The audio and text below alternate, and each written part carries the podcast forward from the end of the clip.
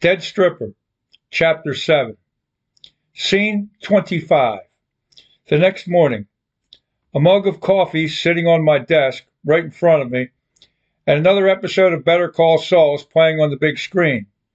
Suddenly, I hear someone knocking on my door.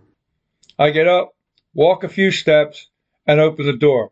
"Ah, my friend. Saw your car outside," he says. "Figured you were home."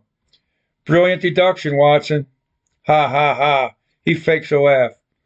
I'm on my way back to my desk.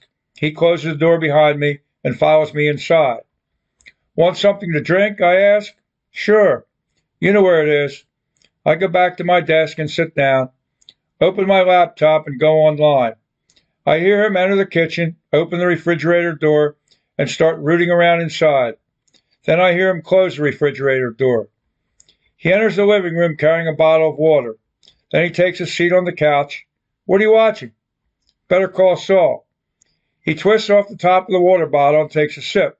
"What are you doing?" "Trying to break this fucking code." "What code?" he asks.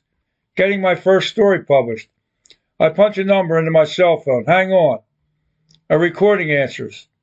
It takes 5 more punches and a couple curses before a female's voice finally says, "Ellery Queen, how can I help you?" "I'd like to speak to your editor-in-chief." "Is he expecting your call?" she asks. "Does it make a difference?" "Mr. Angela," she says, "doesn't accept random phone calls. Perhaps I can help you. What is the purpose of the call?" "Let's give it a try. I keep submitting stories. I think they're pretty good, but keep getting rejection slips." "Are you published?" she asks. "That's what I'm trying to do now."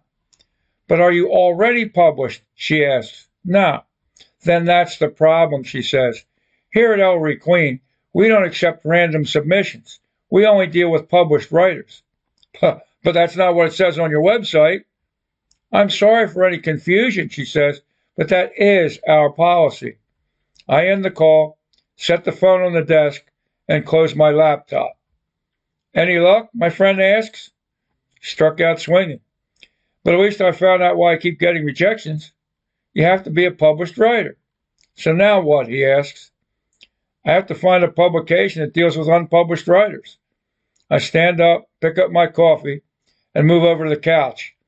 Then I take a seat next to my friend, stretch out my legs, and prop my feet on the coffee table. "Oh," he says, "almost forgot. How'd it go with your stripper last night?" "Different." I sip my coffee. "How so?" my friend asks. "I actually talked to this one." "No shit." He punks me a little. "Not afraid she might misconstrue something you say?" "Good one." I punk him back. "For you. Ha ha ha." Another fake laugh. "She talked my ass off from the time I picked her up until I dropped her off."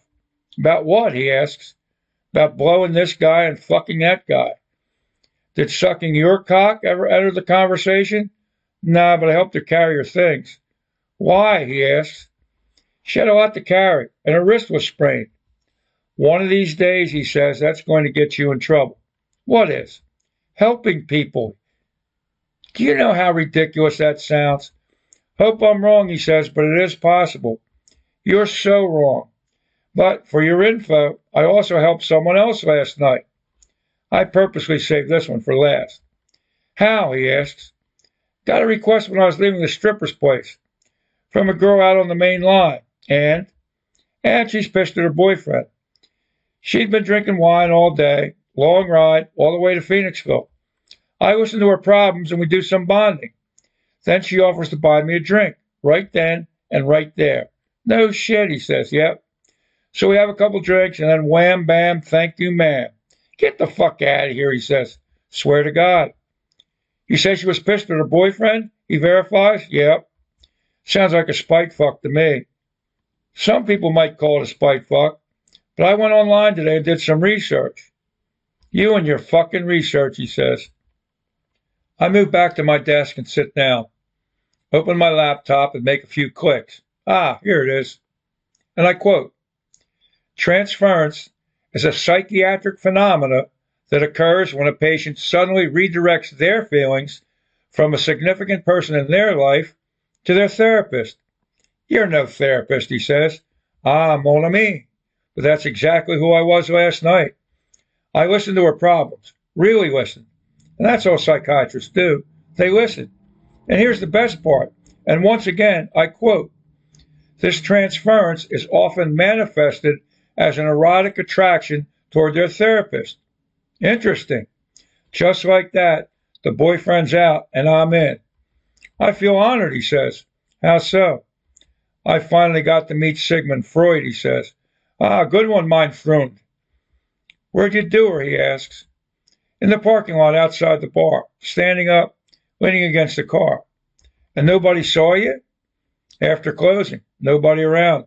Moon shining down, stars twinkling up above, and I made her bark like a dog." "You're not just a therapist," he says. "You're also a poet." "Thanks." I'm smiling.